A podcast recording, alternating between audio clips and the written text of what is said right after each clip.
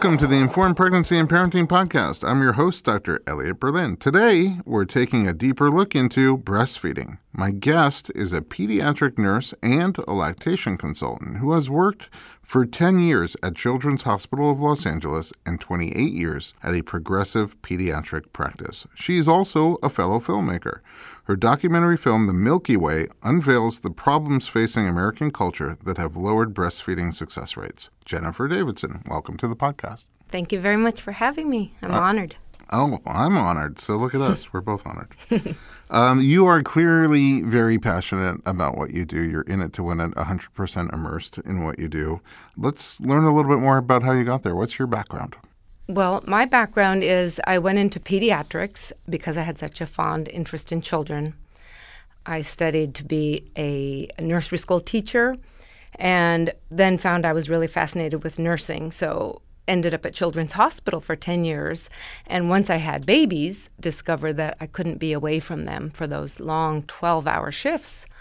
Like, I don't know how nurses do it. Oh, I don't. Well, I did it for ten years. I don't know why it has to be that way either. But no, it shouldn't be that way. It's like these it causes long... accidents on the freeways. Oh People my. are tired. yeah, twelve hours is tired. a long time. Yep. And not just drive like your people's hands, like you're doing critical stuff sometimes, and you really want to be alert. Mm-hmm.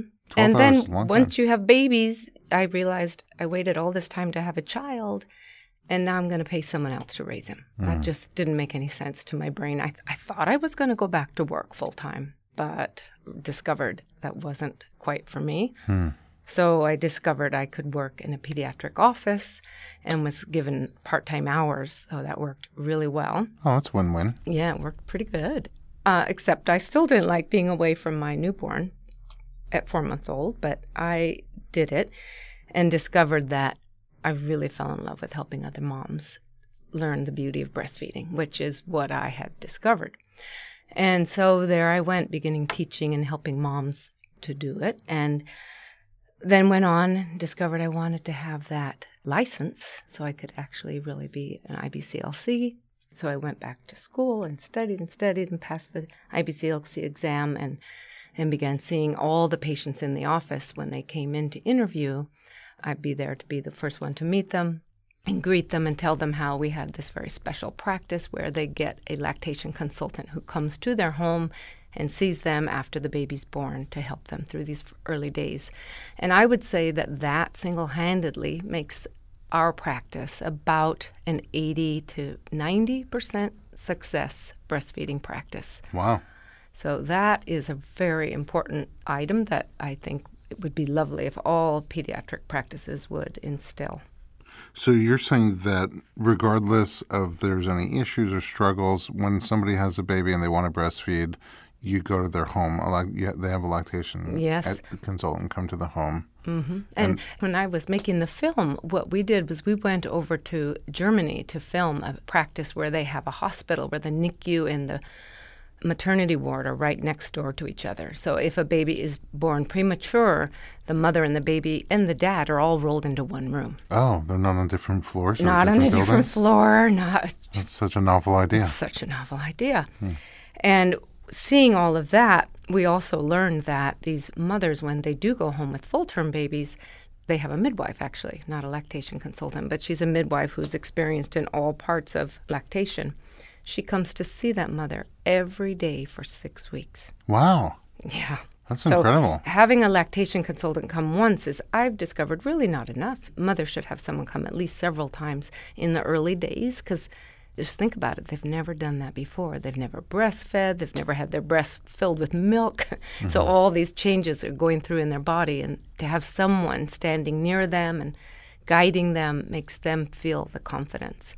And more than really helping them, teaching them, doing anything for them. I am the one who supports and lifts and shows them all the wisdom that they have just already residing in their body. Mm, so my job is a confidence builder. Oh, wow, that's so beautiful. And mm-hmm. and the truth is, if you think about it, I think we always had that. You know, going back, I sometimes say this about labor and delivery too. Going back where we lived in villages on family property with, you know, all the family around, you would be a lot more exposed to breastfeeding, but from your relatives that were around you that did it before you. And they'd still be there to coach you, help you find that confidence, you know, help you out of a rut if you were having one. But since we moved away from our families, for the most part, in large part, that kind of support sort of dwindled down. And so, like other types of support, like doulas and postpartum doulas and childbirth educators, those are some of the professions that have kind of popped up to fill in the gap there. Of And- the family.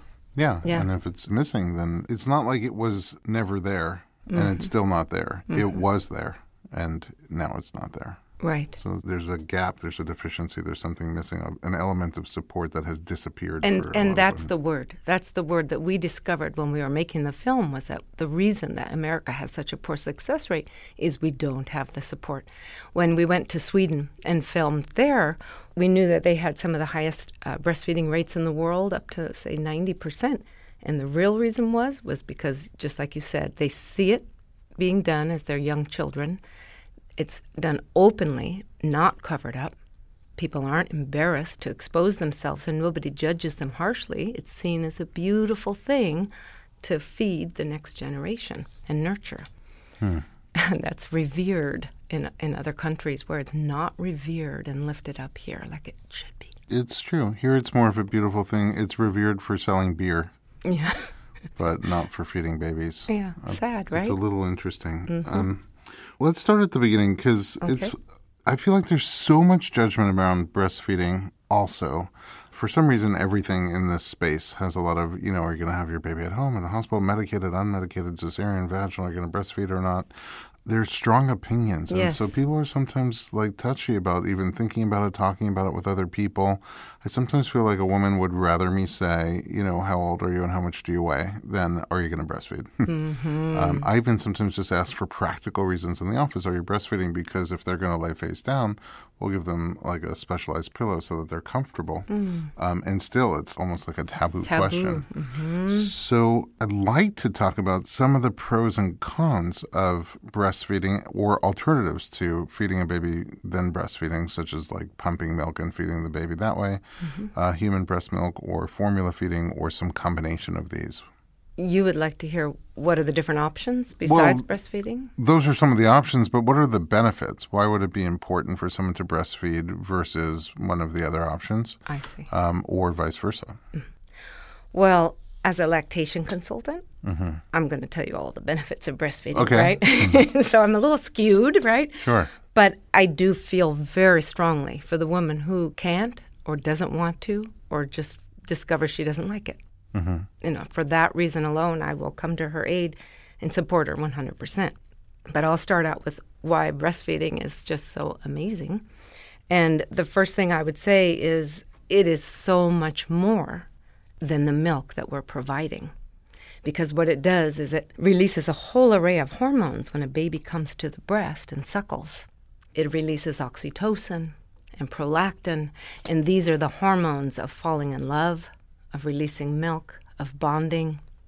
And the prolactin, not only is it the milk maker, but it's also the mother tiger hormone. So, all the hormones of falling in love and becoming a mother are facilitated just by that baby coming to the breast. Mm-hmm. So, a mother doesn't have to work at her skills and her instincts of being a mother as hard because the baby comes to the breast every couple hours. So, she's then falling in love and staring at her baby, not wanting to do all the housework, et cetera, et cetera, that lays around her because she's busy falling in love with this baby.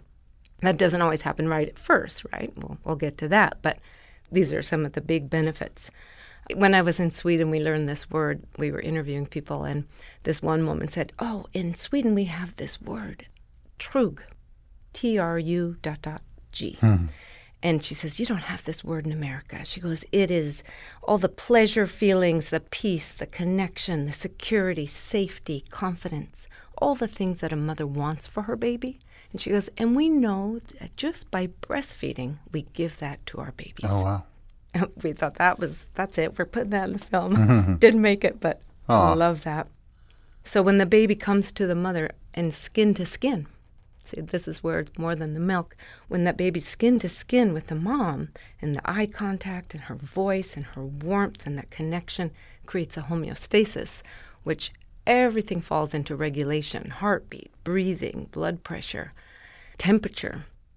So everything, and baby learns to calm and soothe.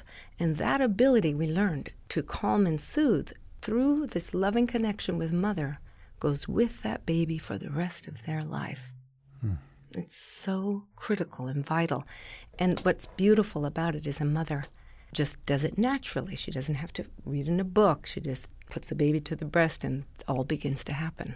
So we call it liquid gold because breast milk is the real true superfood. It's ready for a baby at every stage of development, meaning it changes. Hmm.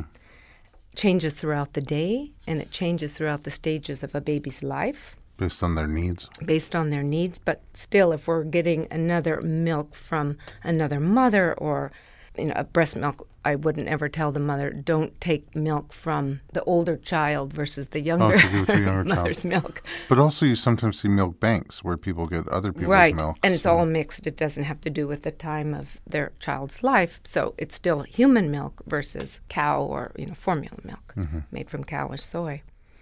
So it's the proteins in the milk that are absolutely perfect for human development, easier to digest, and the ratio of the fat, the carb, and the protein are perfect for that baby.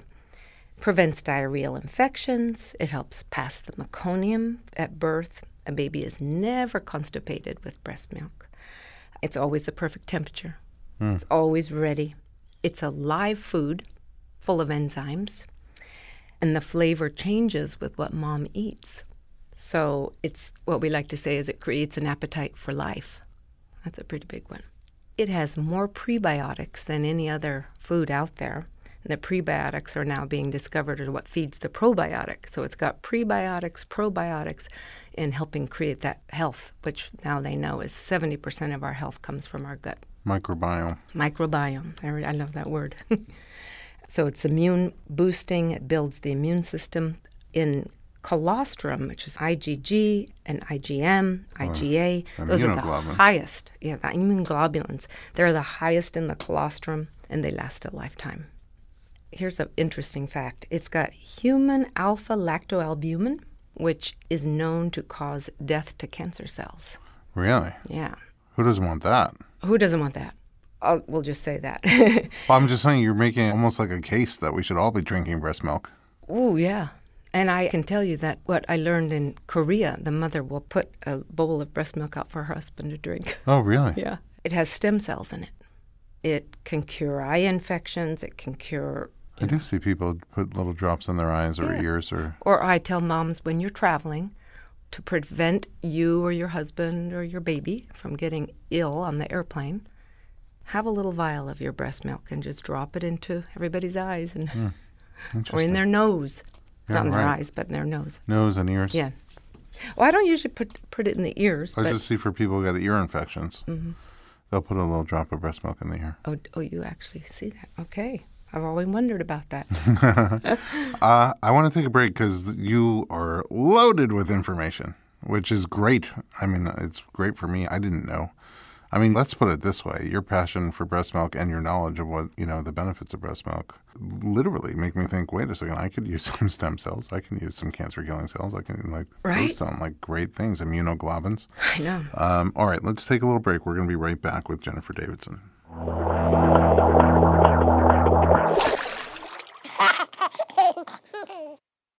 Hey everyone, it's Dr. Berlin, and I want to talk to you about something that is close to my heart literally.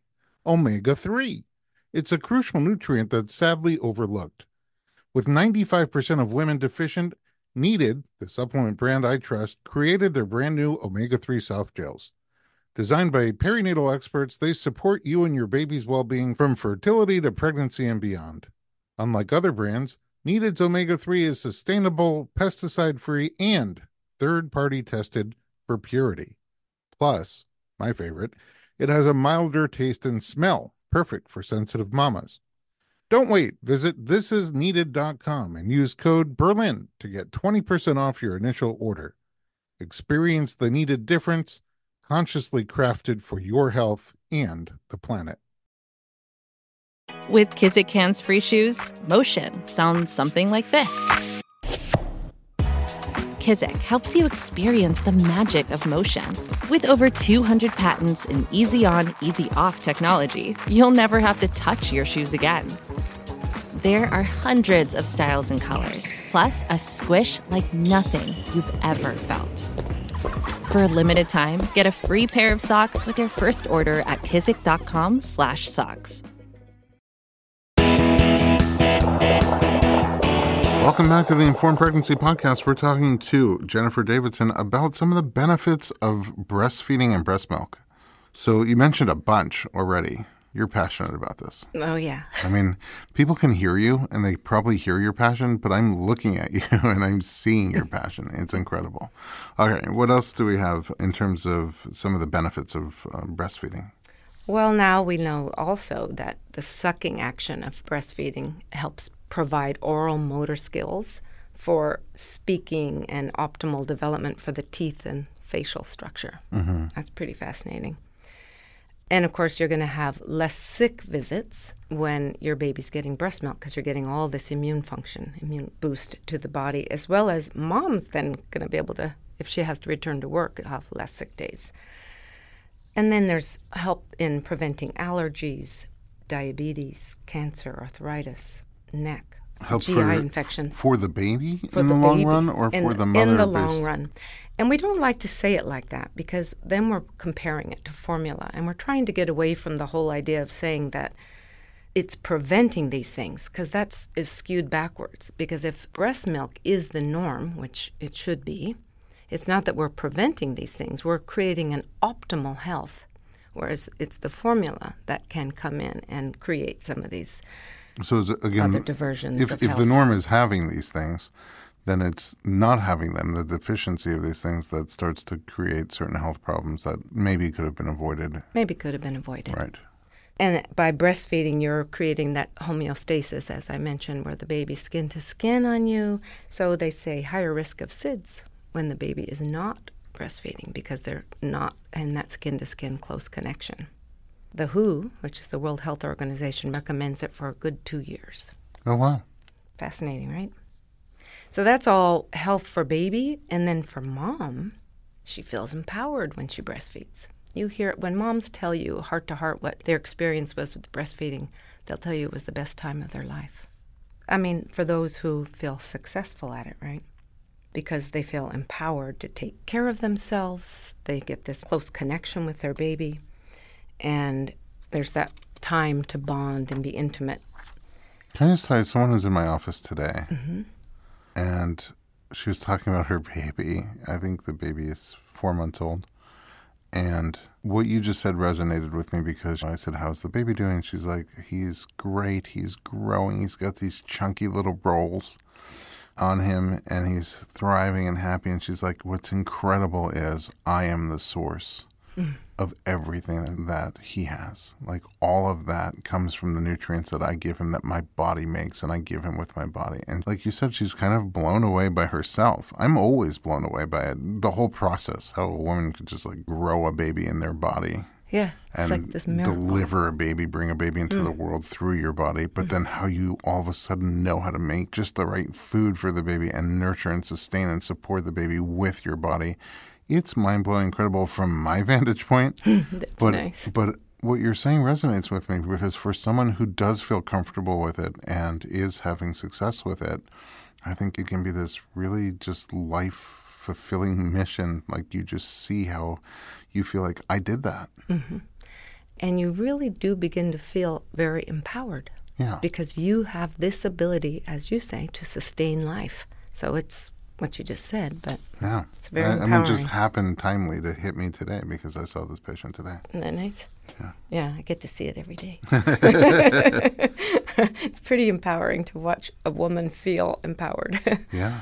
Um, what it does also, which I think is really cool, it ignites when she's breastfeeding her and just the birthing and taking care of a baby, but especially then with breastfeeding, it ignites her right brain, which is the emotional, intuitive brain which is all these chemical releases that are going on just when a baby's skin to skin with you. Mm-hmm.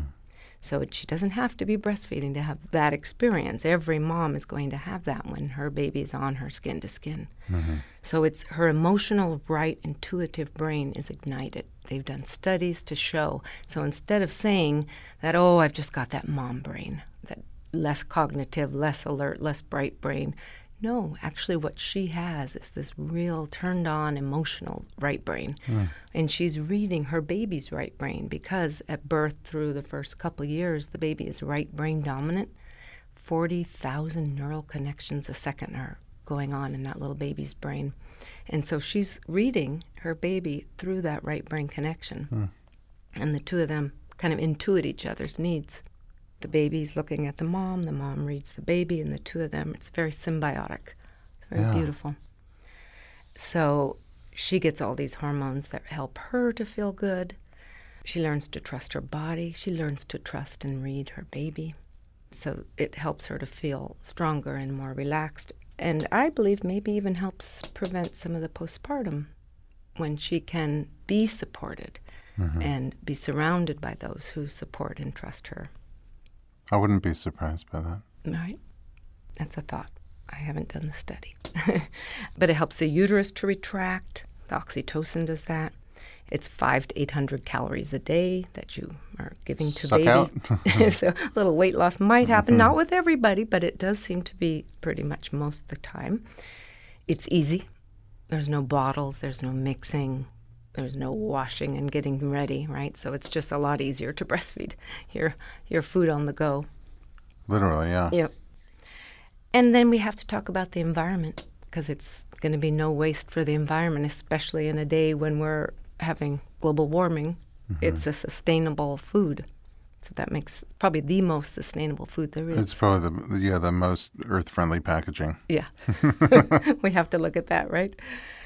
And the sucking sensation, once all the early difficulties are gone, is actually very pleasant. And the mother's inspired to care for herself. Her baby smells sweeter. The odors from a baby who's breastfeeding are more pleasant. And then formula costs lots of money. So that's one of the other Some of the positives. benefits. Some of the benefits. I think you've mentioned a lot of the benefits both to mother and baby that some of which I never even thought of or knew about. And I'm sure our listeners are going to find to be valuable and informative. But then sometimes, you know, you describe the breastfeeding as blissful and empowering, but sometimes it isn't for various reasons. Sometimes a, woman will have a hard time breastfeeding or an inability to breastfeed for one reason or another or make a choice that she doesn't want to breastfeed for a reason or another. And um, so there are there are other options too. And you know, for example, if she's producing milk and she wants to give the baby human milk, then she can pump and then bottle feed the baby breast milk, um, and still would get some of the benefits that you were talking about. And then sometimes breastfeeding is not an option or a desire. And then there's um, all sorts of new and improved formulas on the market. That's right. So, how does somebody navigate that? When is the reason why somebody may just choose not to, and that's okay also, right? And that's okay too. And I never, ever, ever criticize the mother because what we say is that you trust the mother. Yeah. she needs to learn to trust what her instincts tell her. And we, as a family of her human connections, need to make her feel good about herself. So everybody's choice is their choice. Yeah, and I, I, there's so many reasons why she may not want to. Uh, That's right. I, I know somebody recently who they had a very wild and needy two-year-old or two and a half year old. When she had the baby, she wanted to breastfeed the baby, but the two and a half year old would go absolutely insane every time. Hmm. And just from a mental health perspective, it was driving her crazy. And so she stopped breastfeeding, and she was very comfortable with her decision to stop. And she started to formula feed, and for her, it was, Was the best choice. Yeah, the best mm-hmm. choice in the moment. There's a lot of reasons, other reasons that may come up that are personal reasons that don't matter to anybody else. It's really her world, her choice, her decision. So, but what other options does she have? Well, she has the option, just like you laid out, she can pump and she can pump her breast if she chooses to let that be the milk that she's giving her baby her own milk. If she doesn't want to pump her own milk, she can get milk from another mother, which we have milk banks now. If she wants to get milk from a friend, she can even have that milk tested. So it doesn't have to be milk that's been processed. Um, breast milk from another mother might be the first choice I'd go to. And then if that's not available or doesn't appeal to her, then there's formulas, like you're saying. And we have all the different options of formulas, too. There's a lot of them. There's now. so many now. And mostly in Europe, I believe they're really advancing into the kinds of milk proteins they're going to. Goat milk. They're goat milk, and they're even doing plant based now. Yeah. All right. which- It's a pea pea based. yeah, pea based. Uh-huh. So here it goes. it's a whole nother line of income for. Well, it's a line, line of income, but it's also uh, more choices for people to Yeah, find what's appealing to them. that's right. And I think moms are feeling empowered by that I think so too. So that's a good thing that there's better choices out there because that always has been one of the things that has been so upsetting is that the products that are in a lot of the formulas aren't things that you'd eat yourself sometimes. So why would we give it to our babies? But now they're getting better. You talked about success rates, like the office success rate among people who want to breastfeed. For you guys, it's around 80 and 90 percent.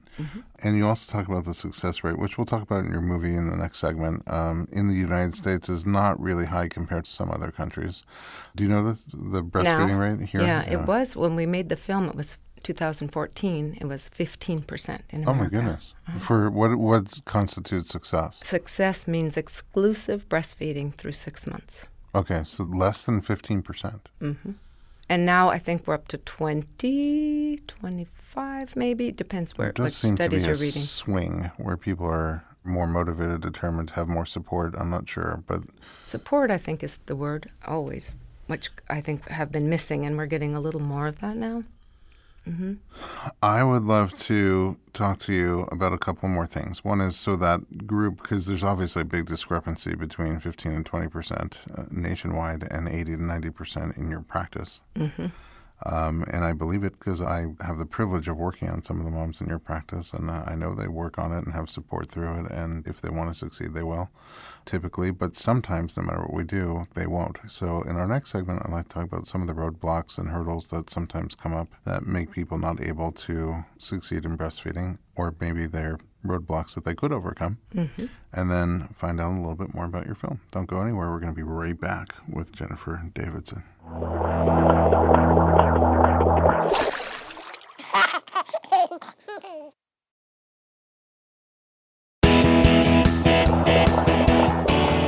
Welcome back to the Informed Pregnancy Podcast. We're talking to Jennifer Davidson. All right, so we've laid out neatly, you have, some of the benefits of breastfeeding for both mother and baby and environment. Mm-hmm. I said both, but I listed three things. Yeah, now three. That's the beauty of podcasting. It's like texting. It doesn't have to be perfectly punctuated and grammared. And then we also talked about some of the alternatives for people who either don't want to or can't. But now we're going to talk about some of the issues that may come up for people who do want to breastfeed but are finding roadblocks. What are some of the more common roadblocks that get in the way of breastfeeding? Well, I think our first is lack of support. So that's a big one.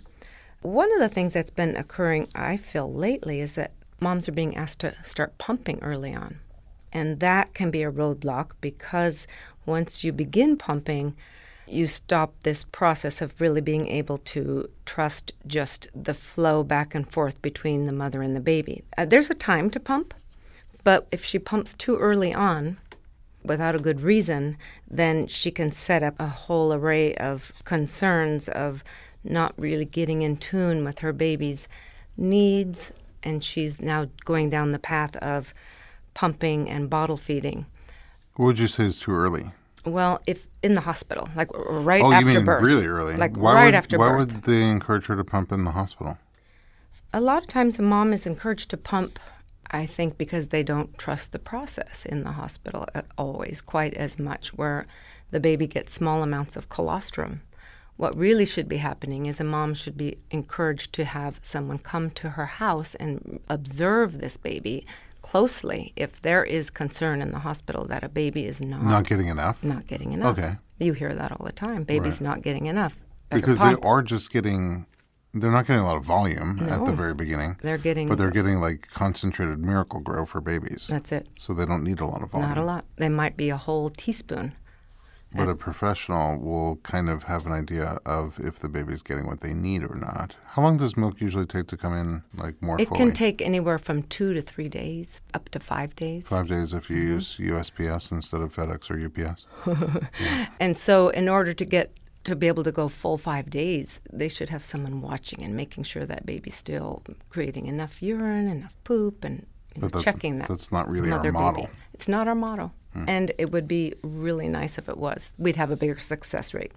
So jumping away from that, pumping, you know, I, that's a whole another segment which I won't get into, but I would I just guess say we'll have to have you back. wait a little bit to start Okay, pumping. fair enough. Okay. Unless there's a reason to pump early on. Different story. Yeah. Yeah. And then another really big interference in breastfeeding, I believe, that causes the biggest roadblocks is our myths. We have a lot of myths that are being spread and they cause moms to doubt themselves. And I'll just name them because Sure. to me they come up and I've kind of been able to pull them into this package here. One of them is babies should be fed on a schedule. And to me, that one is a big one because you're interfering with baby's natural flow. Well, you mean waking up a baby to force them to eat at that time? Or? Well, if a baby's a very sleepy baby that hasn't been assessed by a nurse or a lactation consultant that this baby is too sleepy, needs to be woken up on a schedule. Mm-hmm. But I'm talking about after we've assessed all that and we know your baby's getting enough milk and able to get the milk that it needs, then setting a baby on a schedule, which is a real common thing that we do here, mm-hmm. that can be a little dangerous because a baby might get hungrier sooner when they breastfeed because we're not measuring how much the baby gets. Hmm. So it's better to follow the baby's lead. They might want to, if they're going through a growth spurt, for instance, like at day three, at two weeks, at six weeks, at three months, at six months, or anywhere in between where they're going through a growth spurt, they might want to nurse every hour, every hour and a half. And that's a moment for the mom to just kind of lay back and say, oh, I guess I need to turn over to the baby's lead here to tell me that I need to feed all day long today hmm. because I need to grow this milk supply. and that's a bit different than trying to put the baby on a schedule and saying, no, you couldn't possibly be hungry. My clock says that you Right. ate one hour ago. You're not due to eat for two hours. right. My app says. yeah. So it's really important that the mother reads her baby's cues. Another one is never use your breast as a pacifier.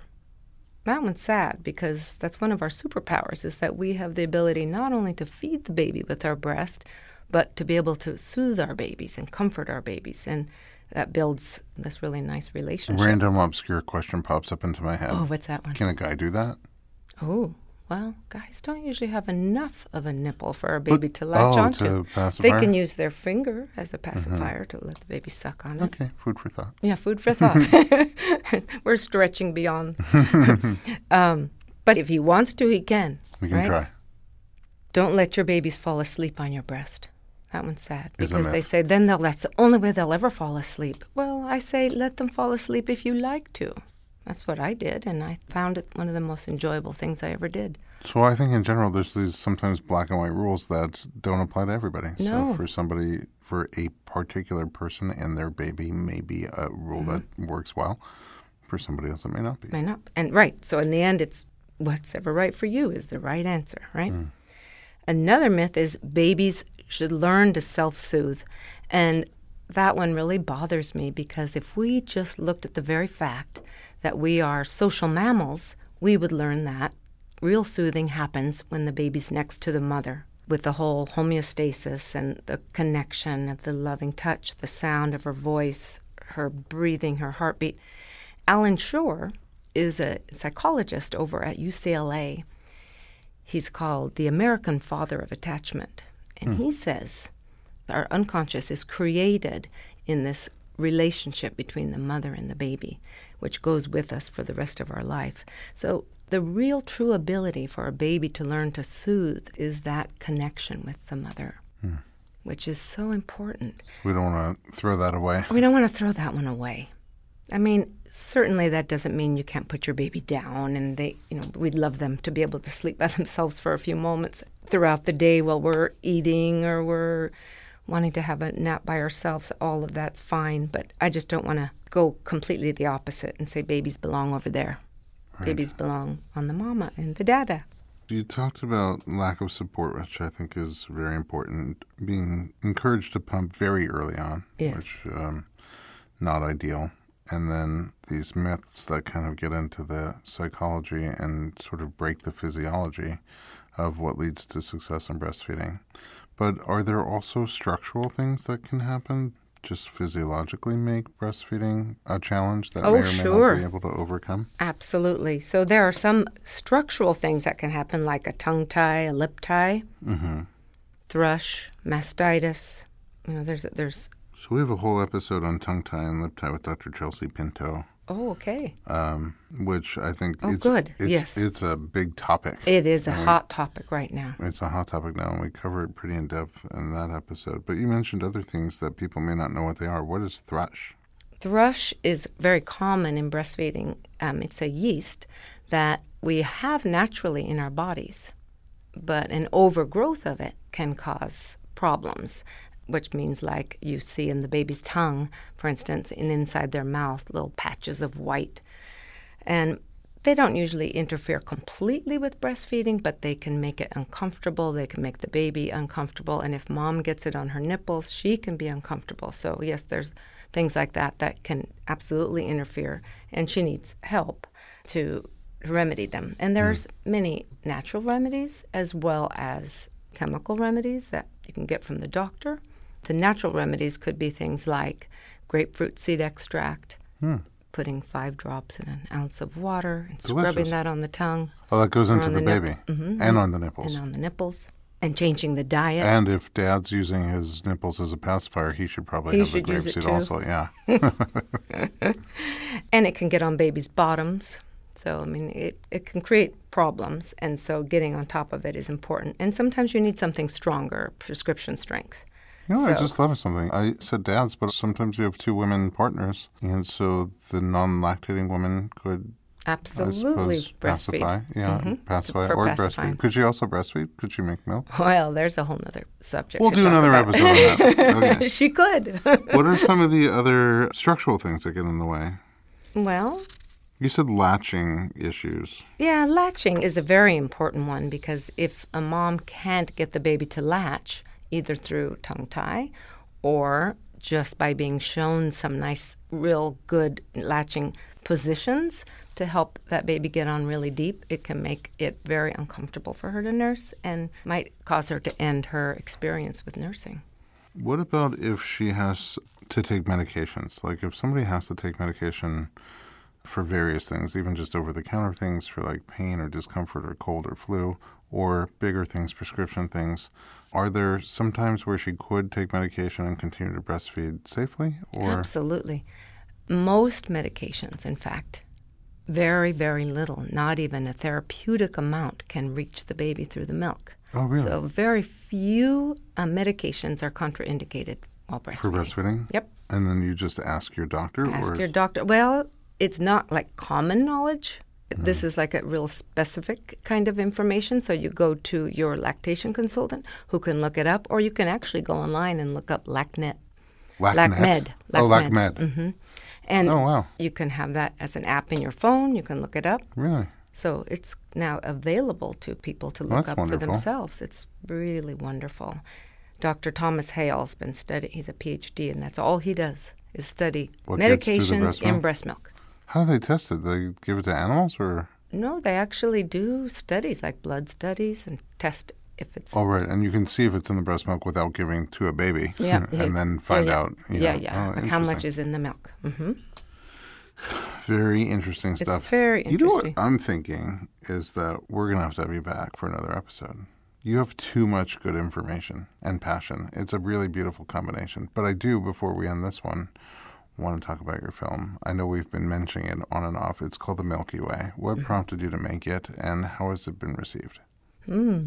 What prompted me to make it was I have a girlfriend named Chantal Molnar, and she's one of the reasons I became a lactation consultant. Because she was a lactation consultant before me, and she helped me birth my baby. She was a former midwife, so she was there at my birth, and so she kind of led the way for me to be a natural mama who breastfed. And as I became a lactation consultant, I would share with her all my stories about these different experiences I was having. And one day we were at a conference, a lactation conference, and there's so much good information there. And we were meeting over and over again so many of the same stories about roadblocks that got in mom's ways. And we finally came to the conclusion one day. We said, let's make a film. And we both looked at each other and said, who are we to do that? You're not filmmakers. and then, yeah, we're not filmmakers. And then we said, let's just put one foot in front of the other and see what we can do. And the two of us did that. I'm in a practice where there's a lot of filmmakers, a lot of directors, a lot of producers, a lot of movie stars. I thought, geez, I'm kind of in the perfect place to, to make a get film. It done, yeah. And so that's what drove us. And it was the most exciting thing um, interviewing people in our practice who wanted to step forward and be in the film. And then we had this great idea to go to Europe where breastfeeding rates are so high and compare and contrast. And it was phenomenal. It took us seven years. Whoa, I didn't realize our, that. Seven years, and we emptied our bank accounts and then some. yeah. Yeah. One great way to not make money is to make a documentary. Actually, our, our film is now in 135 countries. Wow. It's translated into nine languages. It's streaming on almost every streaming channel, I think, except Netflix. And what's Netflix?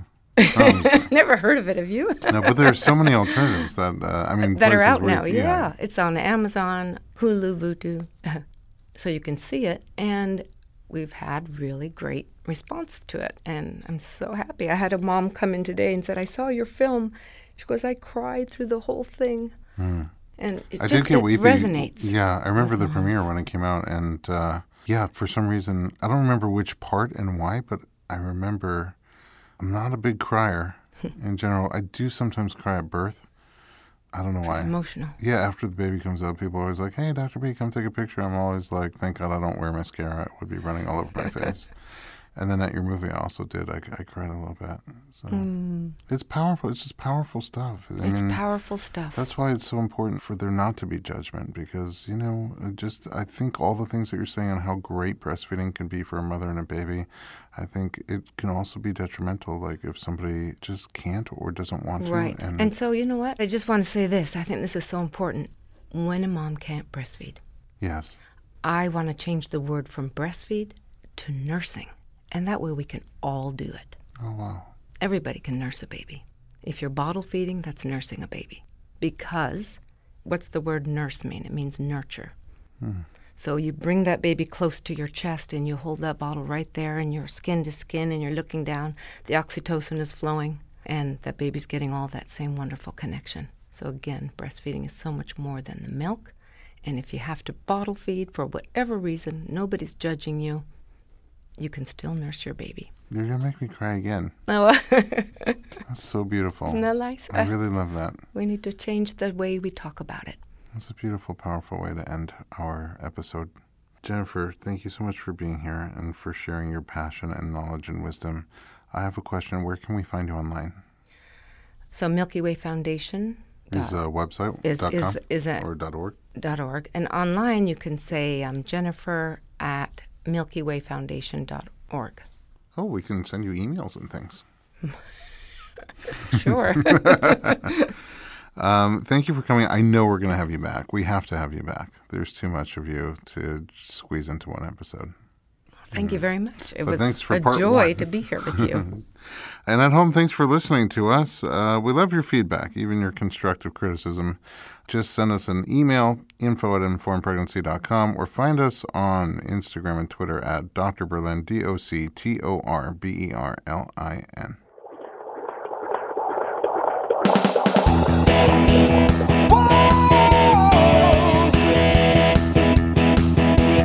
Doctor, doctor, give me the news. I got